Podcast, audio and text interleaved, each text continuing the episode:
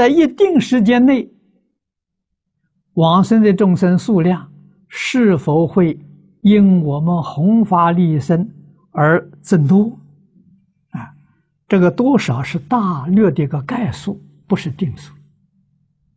啊，所以这个数字是活泼的，啊，每一天都有加减乘除。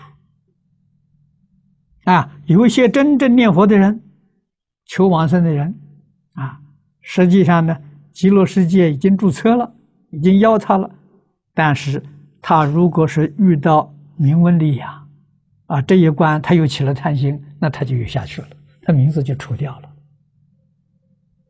啊，很多造作不善业的，他一下回头了，啊，这一回头的时候，他念佛求往生呢，他的名字又注下去了。